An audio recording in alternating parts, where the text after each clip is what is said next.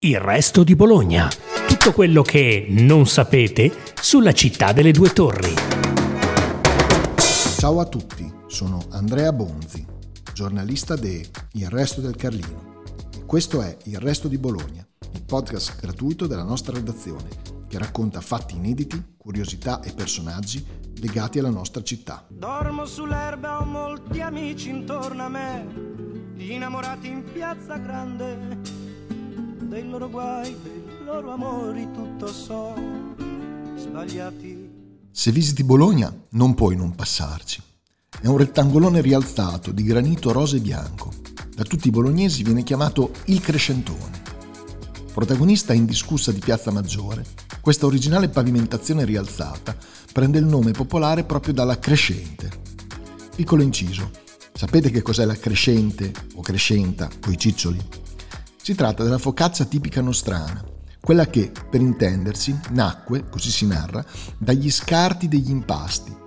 Quel pane diventava la colazione frugale dei fornai, una colazione sostanziosa, arricchita con il salume che si aveva a disposizione, ovvero il gambuccio di prosciutto. Ma torniamo a Piazza Maggiore. Aperta all'inizio del 1200, attorno a lei sorgono gli edifici più importanti della vita economica, politica e religiosa, come il Palazzo del Podestà, sede del potere amministrativo durante il Medioevo, Palazzo d'Accursio, attuale residenza comunale, Basilica Civica di San Petronio e Palazzo dei Banchi, dove sostavano i cambiavalute.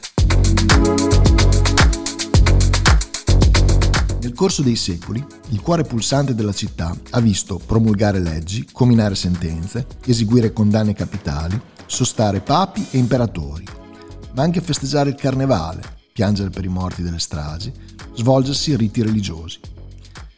Il Crescentone, al suo interno, fu realizzato nel 1934. Il 21 aprile 1945, su questo pavimento fu festeggiata la liberazione di Bologna. La mattina del 21 aprile, quando arrivano gli eserciti alleati, Bologna è già stata liberata dai partigiani. Entrano in città per primi gli italiani del gruppo Friuli, insieme con i polacchi del generale Anders. Seguono gli americani con i soldati del nostro gruppo Legnano. Ne resterebbe ancora traccia. Nel lato corto, verso Palazzo dei Banchi, lungo il bordo del gradino, si possono ancora vedere le sbeccature nella pietra lasciate da un carro armato americano. Per celebrare la fine del nazifascismo, infatti, alcuni mezzi pesanti raggiunsero al centro della piazza salendo appunto sul crescentone e i cingoli lasciarono la loro impronta sul marmo. Nonostante il danno, il comune non ha mai voluto ripristinare la pavimentazione originaria, a imperitura memoria della fine della guerra in città. Guardando le fotografie dell'epoca, però, i danni al termine della guerra non sono particolarmente visibili all'interno del crescentone. Da qui è nata una seconda teoria, ovvero che le sbeccature sarebbero state causate negli anni 70 in occasione di una fiera agricola nazionale, quando una miti trebbiatrice in esposizione salì sul crescentone dal lato orientale e ne scese dal lato meridionale. Questi mezzi sono molto più pesanti di un carro armato e sprovvisti di cingoli ammortizzati.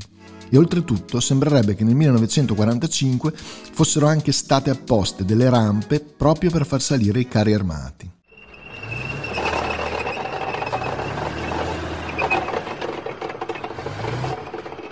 Ma che significato ha il crescentone per i bolognesi? Innanzitutto è un punto di ritrovo. A qualsiasi ora del giorno potete trovare capannelli di persone che chiacchierano, magari dibattendo dell'ultima prestazione del Bologna Calcio.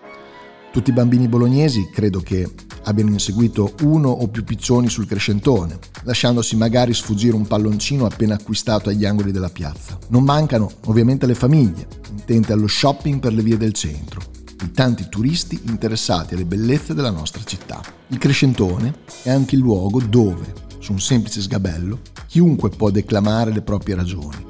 Una sorta di speaker's corner a ragù, diciamo.